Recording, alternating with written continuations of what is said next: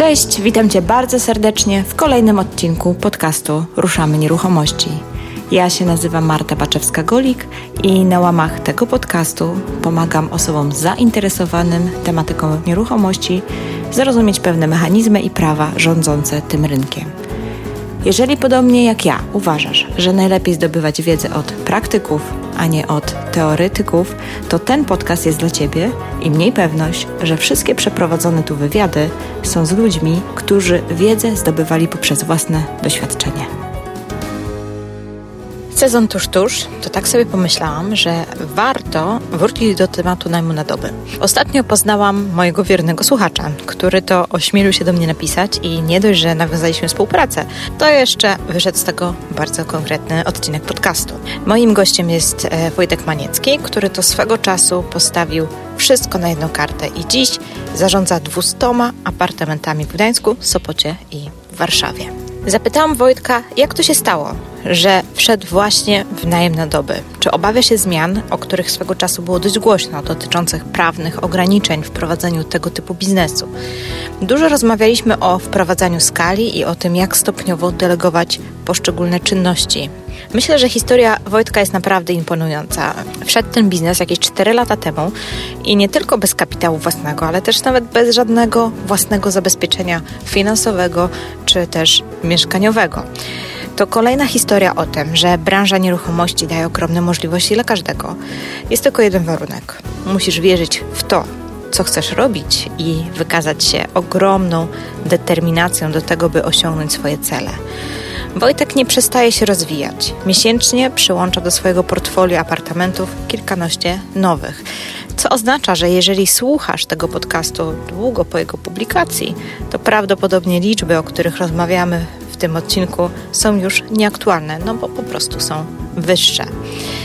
Jeżeli myślisz o rozpoczęciu biznesu najmu na doby, to koniecznie posłuchaj tego wywiadu. Myślę, że znajdziesz tu sporo inspiracji. Mam dla Ciebie także prezent do pobrania. Zupełnie bezpłatna checklista wyposażenia apartamentu przeznaczonego na najem dla turystów. Aby ją pobrać, wejdź na stronę bit.ly ukośnik lista wyposażenie, tylko bez polskich znaków, tak? Wyposażenie, bez, bez rzec kropką. Link tradycyjnie znajdziesz także w notatkach do tego odcinka, a tymczasem zapraszam do rozmowy. Cześć Wojtek. Cześć Marto. Na wstępie bardzo chcę Ci podziękować za to, że odważyłeś się, bo wiesz, naprawdę mam około pół miliona odsłuchań podcastu. Mhm. W sumie stosunkowo niewiele osób do mnie pisze. Ty się odważyłeś i do mnie napisałeś, także wielkie dzięki. Dlaczego nie piszą? to nie wiem. To, to pytanie do Was, drodzy słuchacze. Albo może i dobrze, bo teraz zeszło do mnie pół miliona maili, to bym chyba do końca życia ich nie ogarnęła. Wojtku, chciałabym z Tobą porozmawiać o najmniej krótkoterminowym, bo w sumie zbliża się sezon. Za chwilę większość mieszkań wyląduje na bookingach, Airbnb i innych e, różnych portalach które służą właśnie temu. A Tobie udało się rozwinąć tutaj naprawdę całkiem niezły i imponujący wręcz biznes w tym temacie. Natomiast zanim o tym porozmawiamy, to bym chciała, żebyś tak właśnie opowiedział, trochę się pochwalił, czego Ci się udało dokonać, żeby nasi słuchacze wiedzieli, z kim ja tu mam do czynienia. Zarządzamy w tym momencie około 200 apartamentami mhm. na najem krótkoterminowy pod marką Little Home mhm. która istnieje około 4 lat w tej chwili. Znaczy firma istnieje, marka istnieje znacznie krócej, bo poszliśmy takim mniej chyba lubianym i znanym sposobem, czyli najpierw zaczęliśmy robić biznes, a potem zaczęliśmy się zastanawiać, co dalej? Co dalej, że może warto jakiś marketing zrobić. I taka szybka rada dla osób, które już są w tym biznesie marka jest bardzo przydatna, pomocna, gdzieś buduje nasz wizerunek, ale ja doszedłem do grubo ponad 100 apartamentów, mając tylko z tyłu głowy wymyśloną nazwę i logo narysowane, stworzone przez jakiegoś grafika, bardzo fajne, profesjonalne logo, ale nikomu go nie pokazywałem poza pracownikami, bo nie mieliśmy strony, nie mieliśmy wizytówek i tak dalej. Także marketing jest wtórny. Natomiast Też chyba trochę rozumiem, dlaczego e, gdzieś tam mm, pierwszym spotkaniu się polubiliśmy, bo myśmy dokładnie tak samo z Martą Smith zaczęły działać, że najpierw zaczęliśmy, wypuściłyśmy kursy, zaczęliśmy je sprzedawać, nie miałyśmy loga, nawet nie za bardzo wiedziałyśmy, jak chcemy się nazywać. Ale poszło świat. Dopiero chyba stronę odpaliłyśmy po dobrym roku. No to tak, to jest ten model. Tak, to jest, to jest ten model, wiesz, ale z drugiej strony, jak patrzę, jak czasami ludzie się ba tak bardzo mocno koncentrują na tych wszystkich takich detalach, typu, nie wiem, wizytówki, ładne teczki, logo, to, tamto, nie wiem, piękne biuro, a tak naprawdę nie koncentrują się na tym sercu biznesu, czyli na tym, co mam za usługę, co mam za produkt, co mam, na czym mam zarabiać, e, no to chyba ten model jednak okazuje się później, że że wychodzi lepiej. Także nawet jak z opóźnieniem zaczniesz pracować nad swoją marką, to nic nie szkodzi, bo jak już coś masz, to zupełnie też inaczej się tą markę wprowadza na rynek. Tak, tym bardziej, że gdzieś wcześniej, kiedyś przy jakichś tam pierwszych projektach biznesowych czy około biznesowych miałem sytuację, gdzie miałem pomysł, miałem wielką listę zadań, co zrobić. Zaczynałem od tego, żeby wymyślić nazwę, logo, stworzyć jakąś prostą stronkę, ale nie było żadnym, żadnego produktu i żadnej pracy więcej włożono. Po prostu wybierałem te najprostsze rzeczy, które każdy może zrobić, ale biznes to nie jest to, co widzimy, tylko to, co jest w środku. Nie? Tak. No dobrze, to zaraz porozmawiamy o tym, co jest w środku. E, natomiast e, zanim dojdziemy do, tych, do tego właśnie środka biznesu, powiedz w ogóle skąd pomysł na najem krótkoterminowy? Przypadkiem. Nie ma przypadku. Był taki moment w życiu, kiedy kończyłem pracę na etacie. Już jakby chciałem więcej. I przechodziłem w stronę biznesu. Na początku poszedłem w stronę freelancerki i miałem znajomego, który wiedziałem, że robi w nieruchomościach, natomiast nie wiedziałem dokładnie co. I zamieszkaliśmy razem, tak zupełnie przez przypadek, bo akurat szukałem wtedy, jeszcze były czasy, kiedy mieszkało się w pokojach studenckich i szukałem miejsca tam, gdzie, gdzie mógłbym pomieszkać przez parę miesięcy z założenia. I napisałem po prostu do znajomych, tam mieliśmy te wspólne wszystkie grupy na Facebooku, czaty, gdzie sobie rozmawialiśmy o takich bieżących, różnych, tak naprawdę mało istotnych zazwyczaj sprawach. Ej chłopaki, słuchajcie, no nie mam za bardzo gdzie mieszkać, bo mi się tutaj najem kończy, a potrzebuję po prostu jakiegoś pokoju na jakiś czas. Gdybyście coś słyszeli, to dajcie znać. No i znajomy mówi, no wpadaj do mnie. Ja mam tu dwa miesiące jeszcze mieszkanie, bo potem e, dla turystów idzie no to wpada, ja mam wolny pokój, pomieszkamy razem, będzie fajnie. Mówię, no okej, okay, spoko. I mieszkając z nim okazało się, że to mieszkanie, w którym mieszkamy, to jest mieszkanie, którym zarządza jego firma, właśnie w najmie krótkoterminowym. I ja wtedy pracowałem w IT, zarządzałem projektami, tam miałem, już wyszedłem jakby z etatu i miałem klientów swoich, gdzie de facto to było dwóch bardzo małych klientów i jeden duży, który, więc dalej byłem w pewnym sensie na etacie.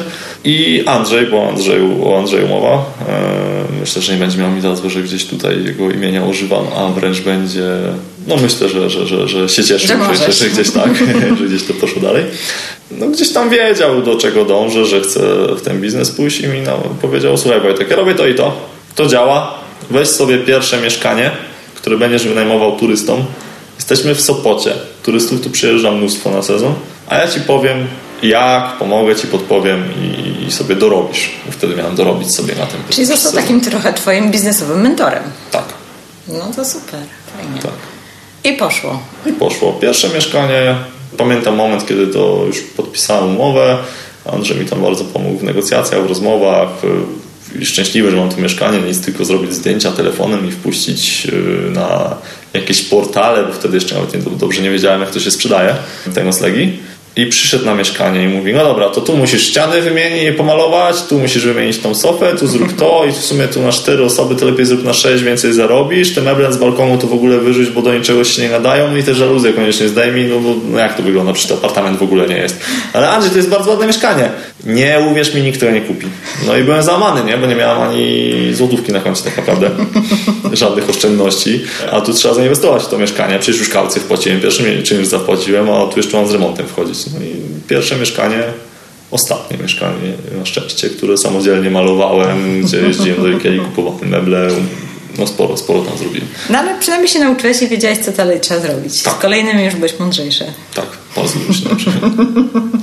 Super, no dobra. To kiedy był ten przeskok taki, wiesz, z pojedynczych mieszkań, gdzie, gdzie udało Ci się wejść już w taką no, skalę, nie boję się tego słowa. Pierwszy sezon skończyłem, e, to był chyba 2015 rok, jeżeli pamięć nie myli. Skończyłem z tym jednym mieszkaniem, o którym była mowa, jeszcze takim domem w Górnym Sopocie, pięciopokojowym, znaczy cztery sypialnie plus salon. I to było wszystko. Po sezonie wynająłem to na długi termin. A propos zaczynania biznesu, to jest taka krótka historia, którą zawsze się dzielę, więc tak w ramach takiej motywacji może powiem. W tym domu właśnie jakby założenie było takie, że nie miałem gdzie mieszkać na sezon, no bo skoro to mieszkanie Andrzeja idzie na krótki termin, to my musimy się z niego wyprowadzić, więc znowu jest problem, gdzie mieszkać. No ale że gdzieś miałem ten dom, podpisaną umowę, no to mówię, ok, super, zamieszkam w jednym pokoju w tym domu.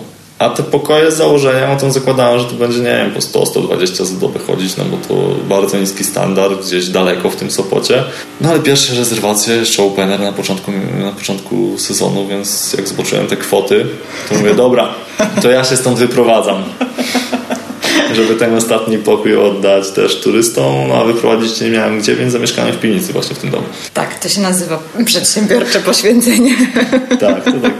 I co, przez całe wakacje w piwnicy koczowałeś? Dwa i pół miesiąca. Dwa i pół miesiąca. Nieźle, nieźle. No, fajny, fajny okres w życiu. Dobrze wspominam. nieźle, nieźle.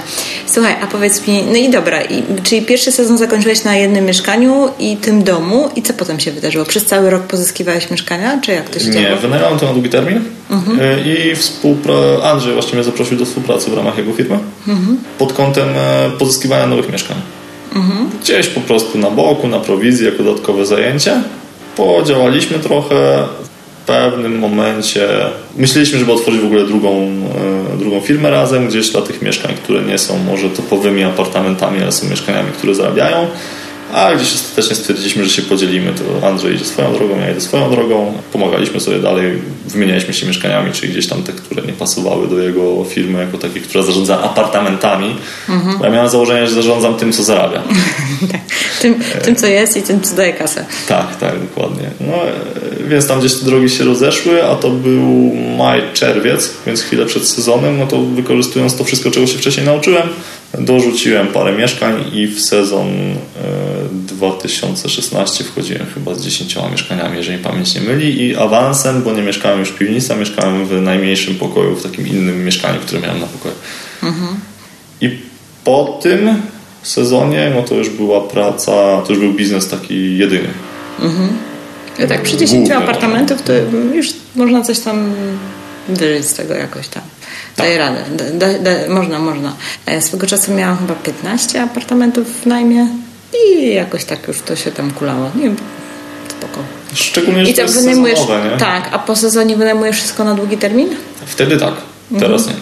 nie. E, wtedy po sezonie wszystko poszło na długi termin i to jest właśnie fajne w tym biznesie w miejscowościach takich turystycznych, że tak naprawdę tam coś się dzieje tylko w sezonie i po sezonie no to większość mieszkań lepiej wynająć na długi termin. Akurat Trójmiasto no tutaj jest takim no ma tą dużą zaletę w stosunku do innych mniejszych miejscowości, że jest komu wynająć na długi termin. Bardzo dużo ludzi tutaj przyjeżdża, studentów przybywa, e, więc można spokojnie wynajmować. Mhm. I to daje ten komfort, że haruje się te trzy miesiące powiedzmy w roku, a przy tym najmie długoterminowym no jest znacznie mniej tej pracy. Jasne. E, ja nie miałem tej pracy, jak już wynająłem. Tak. I... Więc myślałeś, co dalej? Nawet nie myślałem, wiedziałem, że chcę odpocząć. Mhm. Pojechać na jakieś wakacje może i gdzieś sobie tu pojechałem, tam pojechałem, trochę po Polsce pojeździłem. Nic wielkiego, żadnych wielkich podróży, dopiero się zastanawiałem co dalej. Miałem tam na październik jakiś pierwszy wyjazd dłuższy zaplanowany i wylądowałem u znajomych w Warszawie, gdzie znajomy, z...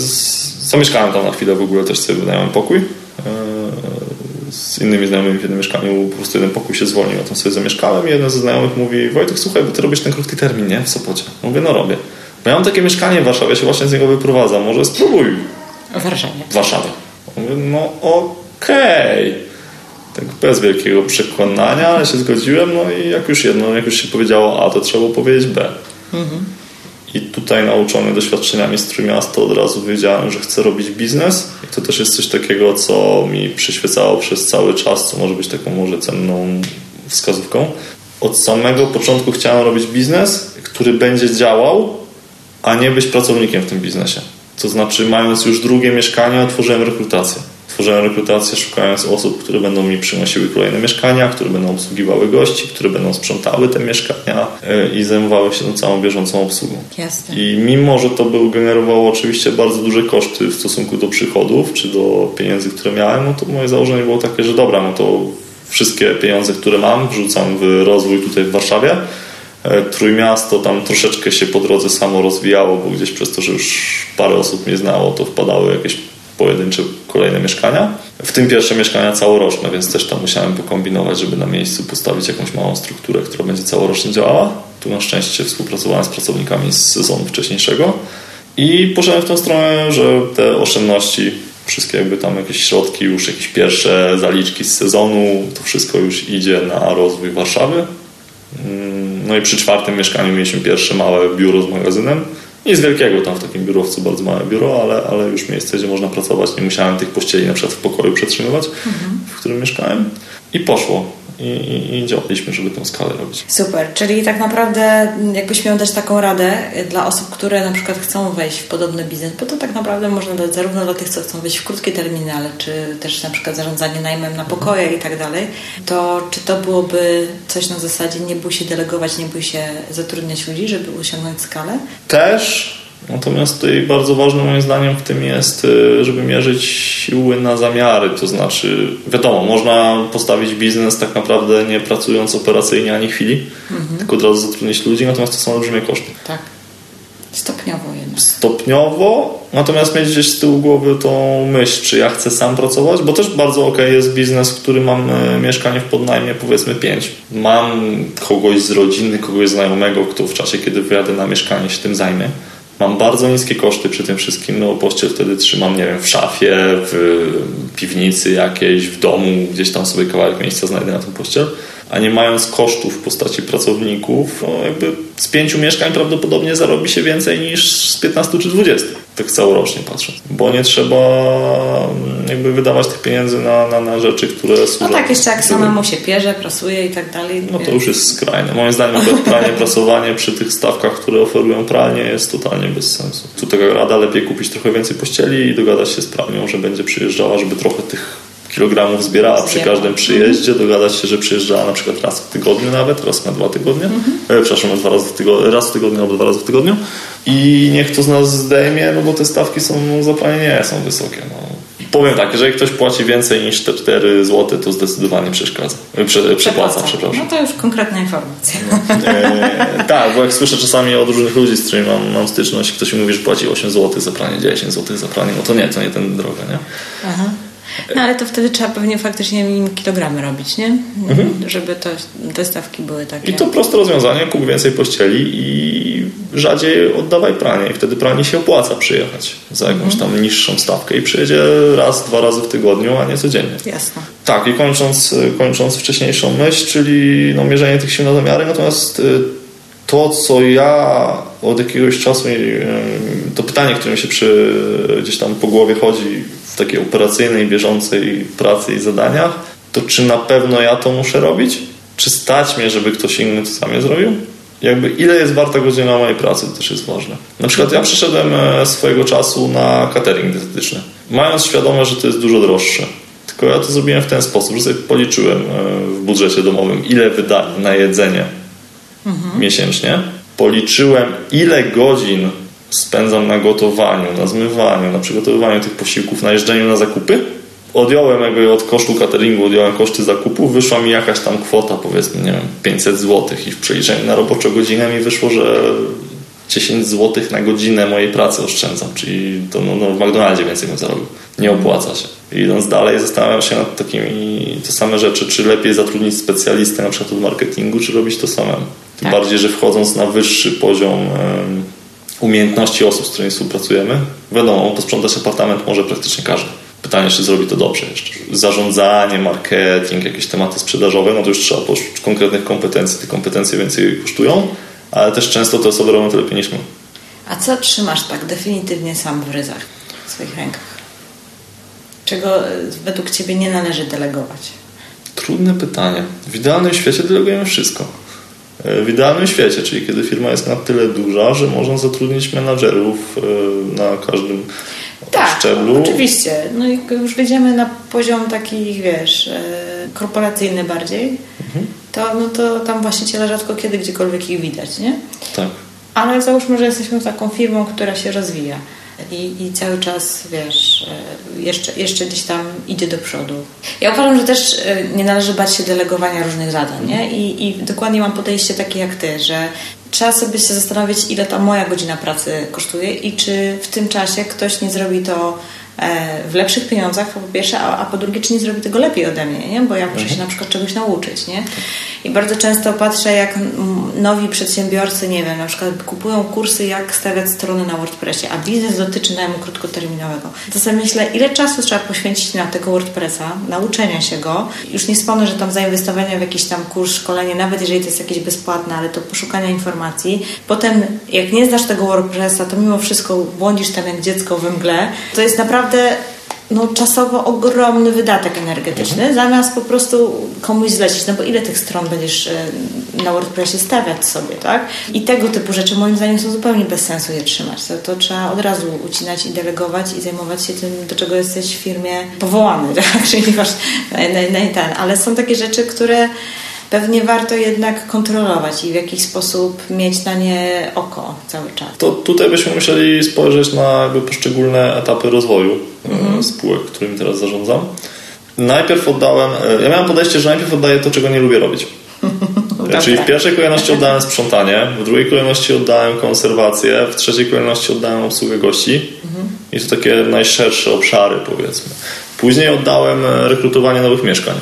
Bo jakby nigdy sprzedaż nie była jakaś... Myślę, że jakby sprzeda umiejętności sprzedażowe mam pewnie ponadprzeciętne, natomiast y, no, nie czuję się w tym bardzo dobry i nie, nie jest to coś, co bardzo lubię. Dlatego bardzo szybko poszukałem osoby, które robiły to dla mnie. Czyli mhm. jakby pozyskiwały nowe mieszkania, ewentualnie utrzymywały kontakt z obecnymi właścicielami. Choć akurat z obecnymi właścicielami kontakt lubię utrzymywać, no bo jest tam naprawdę y, świetnych ludzi można poznać. Mhm.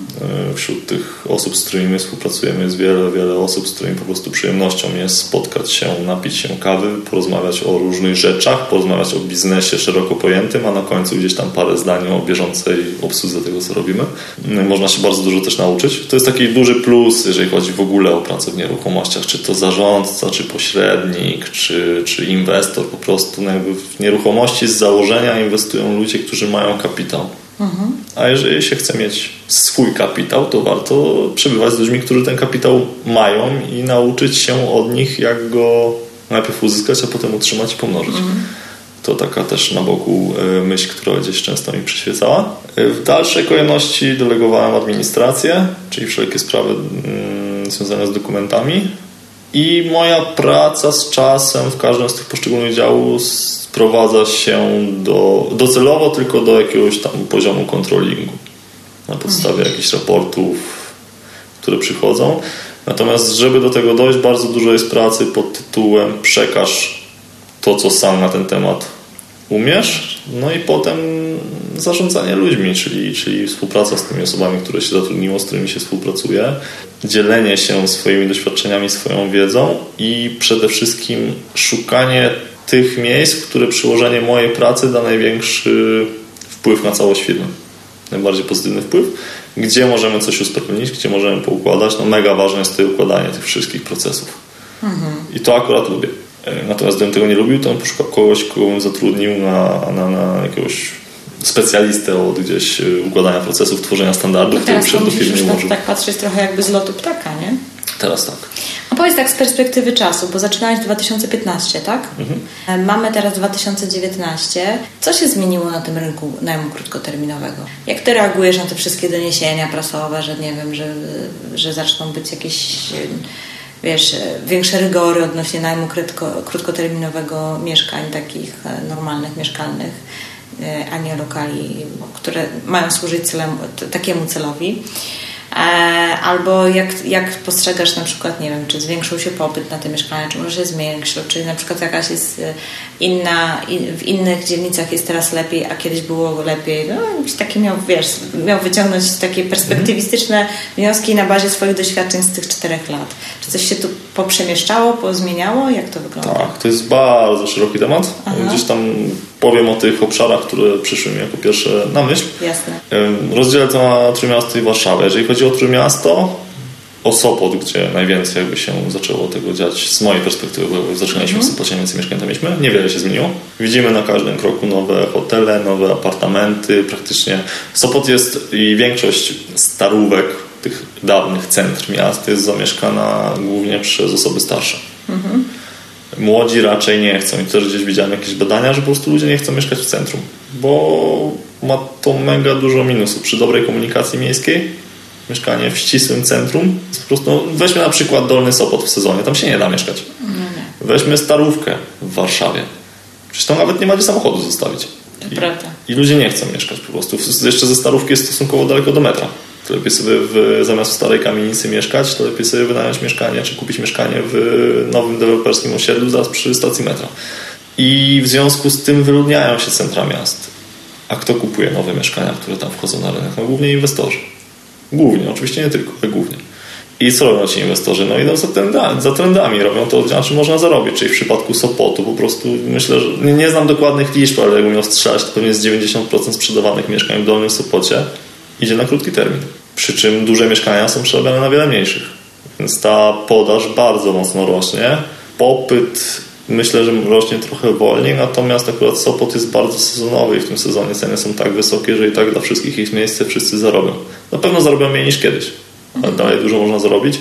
Y, moja obserwacja jest taka, że mieszkania tracą, znacznie tracą mieszkania, które są dale, dalej od y, centrum ścisłego. W przypadku Sopotu dalej od Mociaka, dalej od plaży. Y, w przypadku Gdańska osobiście bardzo nie lubię Gdańska Głównego bo tam jest tyle nowych apartamentów, że o ile w sezonie to pójdzie, no to całorocznie, nawet na długi termin jest stosunkowo ciężko wynająć. I ceny zakupu są bardzo wysokie w stosunku do zwrotu. Przesyt, czyli tak. Gdański, Starówka, przesyt. No mam podobne. Tak, mamy ale... tam parę mieszkań, ale tak gdzieś właściciele, inwestorzy chcą nadawać kolejne mieszkania, a my tak trochę się wzbraniamy. Pewnie powoli ten Gdańsk Główny będziemy rozwijać, bo siłą rzeczy się rozwija do przodu, natomiast jeżeli ktoś mnie pyta, gdzie kupić mieszkanie, mówię wszędzie, tylko nie w Gdańsku Górnym. Oczywiście to zależy od inwestycji, od ceny i tak, tak dalej. Jasne, jasne. E, Ale Co faktycznie do... tam bardzo dużo nowych inwestycji powstało i tego weszło po prostu bardzo dużo na rynek. Tak. Tam, tam w tym rejonie. Co do Warszawy, jest gorzej niż w Trójmieście, jeżeli chodzi o krótki termin. W związku z tym, że krótki termin raczej się robi, się robi całorocznie. Zima jest mega ciężka. E, bardzo, bardzo, bardzo dużo osób zaczęło ten biznes robić. Mhm. Mocno spadła jakość przez to też usług i postrzeganie często spotkanie, znaczy, osoby, które dalej pracują, spotykają wiele, wiele, wielu właścicieli mieszkań, którzy są niezadowoleni z tego, co się dzieje, no bo dali na krótki termin albo nie płacili czynszu, albo na rozliczeniu prowizyjnym jakieś przychody były, a to brudne mieszkanie, a to zniszczone. E, bardzo dużo takich rzeczy się słyszy. Trochę przez popularność tego biznesu spadł poziom profesjonalizmu, poziom jakości usług, które oferujemy my jako zarządcy. Mhm. To jest takie negatywne zjawisko. No i jest tak dużo mieszkań dostępnych teraz na Bookingu. Tam kiedyś gdzieś wrzucił ktoś statystyki, że przybyło, że kilkukrotnie w ciągu ostatnich czterech lat kilkukrotnie wzrosła liczba dostępnych obiektów w Warszawie. I nie chcę teraz skłamać, ale zostały mi w głowie liczby, że z 500 obiektów na Bookingu 4 czy 5 lat temu wzrosło do ponad 3000 w tym roku. Czyli sześciokrotnie, upraszczając, no, sześciokrotnie jest więcej to, Jest to całkiem możliwe. Jest to całkiem możliwe, bo faktycznie są takie najbardziej popularne y, lokalizacje, nie? Ja, mhm. ja, ja, ja, czasami, bo wiesz, y, też do nas bardzo często osoby się zgłaszają i ja z różnych jakichś innych miejsc i, i ja tak sobie myślę, że czasami w tych mniejszych miastach może być na tym lepszy biznes. I pamiętam, miałam taką kursantkę jedną, która e, miała w Elblągu e, mieszkanie. Gdzie Elbląg jest totalnie abstrakcyjnie mhm. w ogóle wydawałoby się nieturystyczny. A wyobraź sobie, że ona na krótkie terminy wynajmuje przez cały rok e, głównie komu? Tamtejszym mieszkańcom, którzy wyjechali do Anglii, Norwegii, gdzieś tam indziej do pracy i oni przyjeżdżają do swoich rodzin. Rodzice często mieszkają w małych mieszkaniach więc już stać ich na to, żeby sobie wynająć mieszkanie. I ona mówi, że ona sama w tym celu kupiła mieszkanie, bo jest z Elbląga i tam przyjeżdża do, do ten, a mówi, jak ich nie ma, to po prostu wynajmuje. I mówi, cały czas mam głównie rodziny właśnie, takich Polaków przyjeżdżających bo stamtąd bardzo dużo osób po prostu wyjechało i, i wraca, nie? Także czasami te takie niepozorne miejsca mogą być zaskakujące, nie? Tak, także, tak. Także to tak samo, żeśmy rozmawiali o tym szpitalu, nie? Że, że, Właśnie że, chciałem to poruszyć. Że masz że masz e, ten jakiś gdzieś, gdzieś tutaj w Gdańsku chyba, nie? Tak, w Gdańsku zaraz hostel, tam 8 pokoi z łazienkami, zaraz koło szpitala. Mhm. I jak się spojrzy na mapę hosteli, to tam jest pustka. Mhm. Cały Gdańsk jest usiany hostelami, wszędzie tylko te pineski powybijane, gdzie jest hostel, jest Gdańsk Zaspa. Tam jest naokoło nic i w środku jedna pineska, to jest nasz hostel i on się po prostu opłaca. Mam nadzieję, że teraz nie zaczną wszyscy tam hosteli e, zakładać, bo szpital ma ograniczoną pojemność, ale dużą ale... wartością jest szpital, dużo gości biznesowych. Ale właśnie, warto popatrzeć na takie, tak ja sobie tak myślę, w kontekście jakiegoś takiej rady, jeżeli ktoś by chciał wejść w ten biznes i tak dalej. I jak jestem w wielkim mieście, to ja bym już chyba w takie oczywiste lokalizacje nie szła, typu właśnie Starówka w Gdańsku, bo tak po prostu tam już jest faktycznie bardzo tłoczno, ale gdzieś właśnie przy szpitalu, może przy lotnisku, przy jakimś, nie wiem, przy jakimś takim miejscu, gdzie są, wiesz, e, czy jakieś targi, czy inne rzeczy, które się regularnie odbywają w tym miejscu. Tak, natomiast trzeba testować, bo na przykładzie Warszawy, no te lokalizacje dalej od centrum widać znaczny spadek przychodów. Mhm. I nie mam dobrej odpowiedzi. Na pewno ważnym aspektem jest, żeby zwrócić uwagę to, na co, o czym mówisz, żeby najbliższej, lokal, najbliższej okolicy danej lokalizacji było coś, gdzie faktycznie ludzie, którzy tam przyjadą, będą potrzebowali noclegu, czyli targi, czyli szpitale, czyli lotniska. E, ja jeszcze dorzucam do tego mm, taki wyznacznik. Jeżeli jest hotel, to znaczy, że jakaś mądra głowa mhm. bardzo dokładnie policzyła, że ten hotel opłaca się tam zbudować, a to zazwyczaj jest wielomilionowa inwestycja. Więc jeżeli ktoś włożył tyle pieniędzy, ten hotel, no to z założenia dobrze policzył, że to się opłaca, więc jeżeli to się opłaca, jeżeli opłaca się tam postawić hotel, to prawdopodobnie warto mieć też tam apartament w tej okolicy. Mhm. Natomiast my idziemy, my jako Little Home idziemy w kierunku ścisłych centrów mimo wszystko. Mhm. Centr? Centra miast. Tak, tak. Bo jednak tam, mimo że jest ten spadek przychodów zauważalny, no to jest najpewniejszy biznes. Najpewniejszy jednak mimo wszystko. Tak, i mhm. w Warszawie ostatnio tą jakąś krótką analizę konkurencji robiliśmy, bo jest sporo większych firm w Warszawie niż my, natomiast nikt nie ma tak dużo e, mieszkań w samym centrum. Nie? My się skupiamy tylko na tym obszarze i uważam, że dobrze na tym wychodzimy. Czyli co, a uważasz, że ciągle jest miejsce na nowe firmy? To jest trochę tak, wiesz, można by odwrócić pytanie, czy jest miejsce na nową agencję obrotu nieruchomościami. No właśnie. Jak ktoś przyjdzie, będzie robił to dobrze, z głową, to zdecydowanie może postawić biznes, który będzie zarabiał.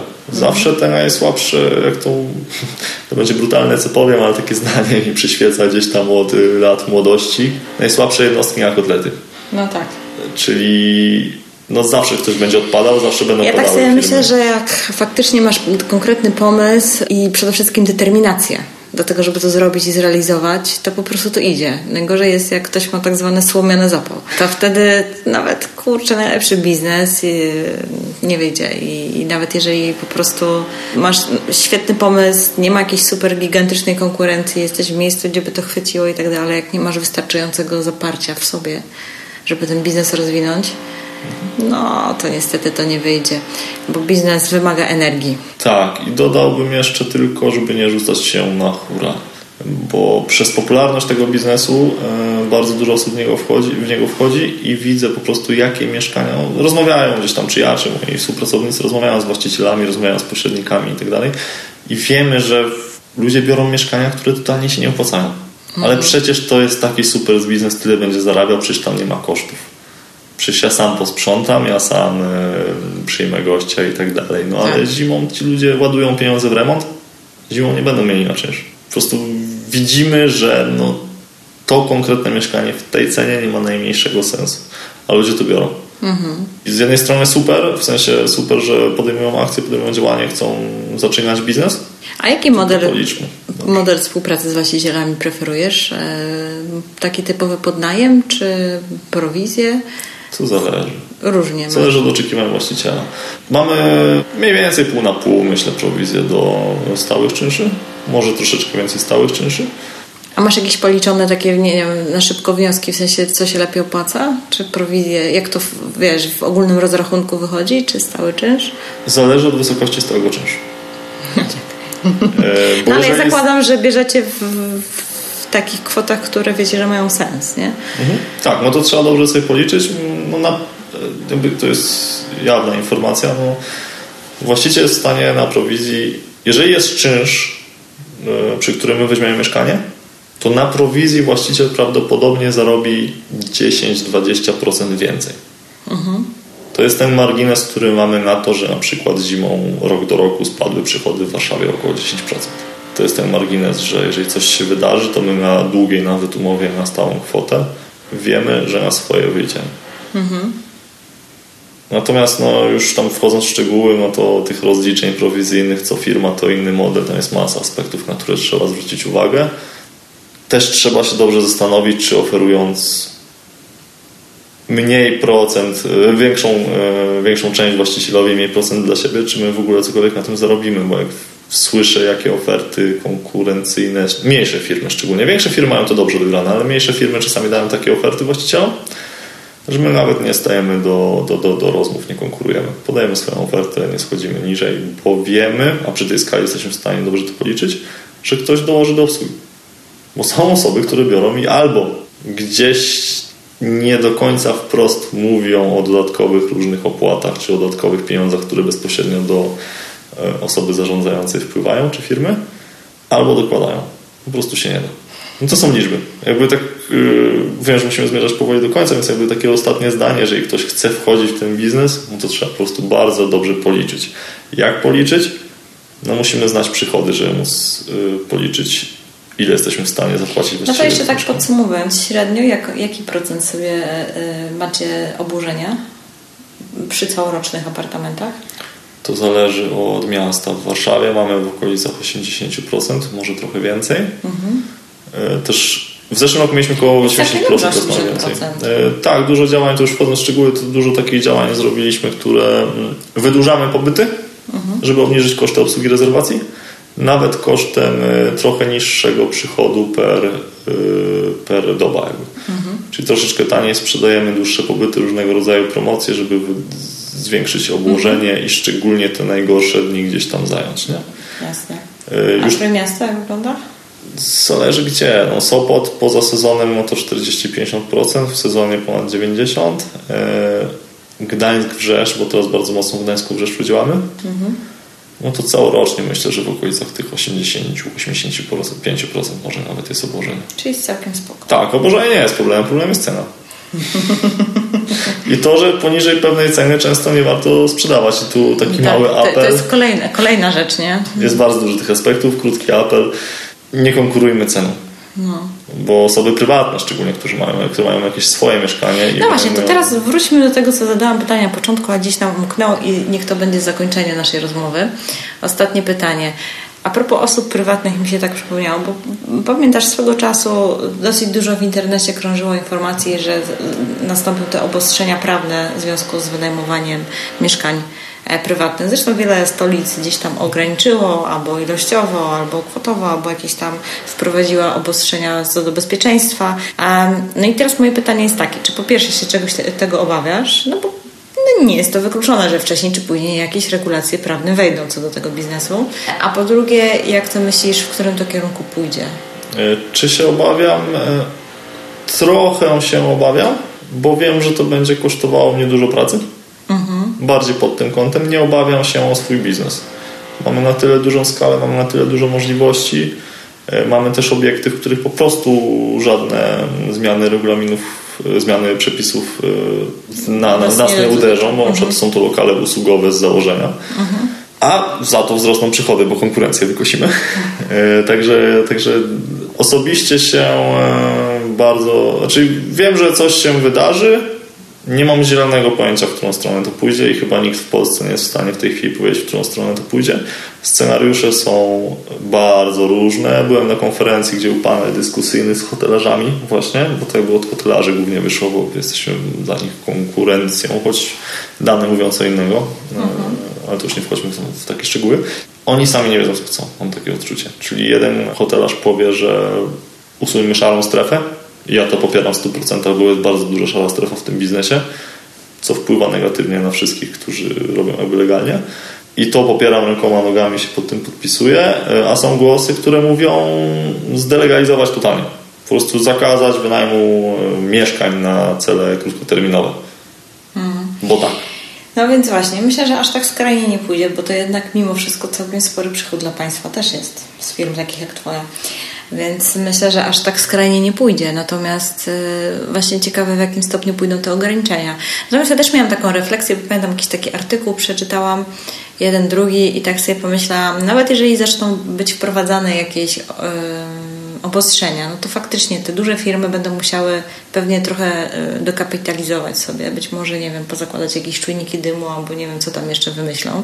Być może w jakiś sposób będą, będzie trzeba robić łączone najmy, bo na przykład może centra będą miały jednak te ograniczenia iluś tam dniowe i tak dalej, ale sobie myślę, duże firmy to przetrwają, a tak naprawdę wypadną takie osoby pojedyncze. Jest duża szansa. Tak, jest duża szansa, bo, bo nie będzie się opłacać po prostu tego przerabiać, albo będzie to zbyt e, pracochłonne, czasochłonne i tak się śmiałyśmy nawet kiedyś z Martą, że w końcu nie będzie trzeba konkurować e, wiesz, z jakimś tam pokojem u jakiejś tam pani i się śmiałyśmy, że pod schodami jak ten, jak Harry Potter co spał, miał tam taki pokoik za jakieś tam nędzne parę groszy e, I, i w sumie dla tych dużych firm może to i nawet na dobre wyjdzie w efekcie końcowym. Taką mam nadzieję i w to głęboko wierzę, no bo ostatecznie no, zabicie tego biznesu w 100% to jest strzał w kolano, czy to dla miasta, czy to dla państwa tak. i dla rządzących też pod kątem, no w Sopocie nie wyobrażasz sobie, żeby zakazali. No nie, no w ogóle. Natomiast idą regulacje w Sopocie i tutaj Sopot jest chyba najbardziej aktywnym w tym momencie miastem. Teraz wspólnoty dosyć mocno się uaktywniły, nie? Tak, no bo to nie oszukujmy się, nie jest. Y, zależy od konstrukcji budynku i zależy od apartamentów, które mamy. Bo jeżeli to jest y, kawalerka na dwie osoby, no to tam nic wielkiego się nie dzieje. Natomiast jeżeli to jest mieszkanie na 80 osób, to będą tam imprezy. Tak. Nie przeskoczymy tego. I to już nie jest przyjemne. Oczywiście przeciwdziałamy temu, jak możemy, współpracujemy z, z sąsiadami i tak dalej. No dużo można zrobić, żeby to ograniczyć ryzyko, ale raz na sezon powiedzmy, że impreza się zdarzy. No i to nie jest fajne. Po prostu nie jest fajne. Natomiast zależy to od budynku, zależy to od ludzi, którzy mieszkają, zależy to od firmy, jak reaguje, od tego, kto obsługuje ten krótki termin na takie wypadki. Można to zminimalizować. Na pewno lepiej mieszkać obok przymiłej starszej pani, która jeszcze tam, nie wiem, przyniesie zupę na obiad e, niż, niż koło mieszkania wynajmowanego na krótki termin. E, tylko w Sopocie to idzie w stronę licencjonowania. Mhm. I tu duże firmy pewnie no, to tak lepiej, wiesz, tak jak w Anglii jest najem na pokoje, e, jest licencja na HMO specjalną, musisz mieć i to, to tak jakby każda gmina czy tam każde miasto sobie tym zarządza. Słuchaj, zobaczymy. Nie będziemy wróżyć z fusów. Myślę, że trzeba być dobre myśli. E, wydaje mi się, że takie totalne zabicie to już za, to jest zbyt wielka skala, żeby mm, totalnie zamknąć ten biznes. No pytanie, w którym kierunku to pójdzie, ale trzymam kciuki i mam nadzieję, że firmy takie profesjonalne jak Twoja to wiesz, wciągną, co się mówi, jedną dziurką, drugą dziurką i w ogóle e, luz i pójdzie dalej do przodu, a inni będą musieli się zastanowić, czy, czy im się nadal będzie opłacać, czy nie. Czy może lepiej dać zarządzanie do takich firm jak Twoja?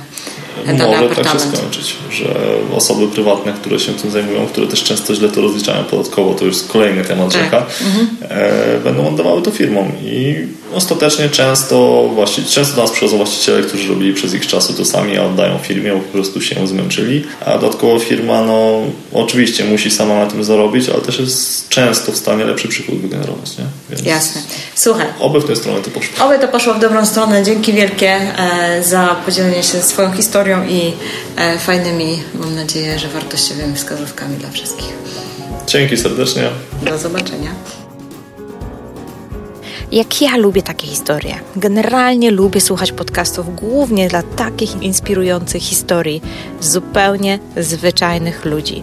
Uwielbiam słuchać historii sukcesu osób, które zaczynały zupełnie od zera i do wszystkiego doszły dzięki własnej pracy, determinacji i wierze, że się uda.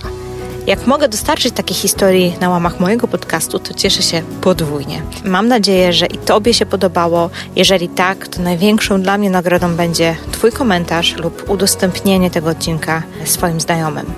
Dzięki Tobie podcast dociera do coraz większej ilości słuchaczy, co mnie jako podcasterce daje niesamowitego powera do tego, by nagrywać kolejne i kolejne niesamowite historie. Pamiętaj także, aby pobrać bezpłatną checklistę wyposażenia apartamentu na doby. Znajdziesz ją na stronie bit.ly ukośnik lista wyposażenie, wyposażenie przez z, nie kropką, bez polskich znaków. Link oczywiście tradycyjnie zamieściłam nota w notatkach do tego odcinka na stronie ruszamenieruchomości.pl ukośnik RN96, bo to już 96 odcinek. Było powoli, powoli zbliżamy się krokami do setnego i ja się już nie mogę doczekać tego setnego odcinka. A tymczasem bardzo, ale to bardzo Ci dziękuję za to, że poświęcasz swój czas, że słuchasz do samego końca, nawet tych moich końcowych komentarzy. Za to Cię serdecznie pozdrawiam i do usłyszenia niebawem.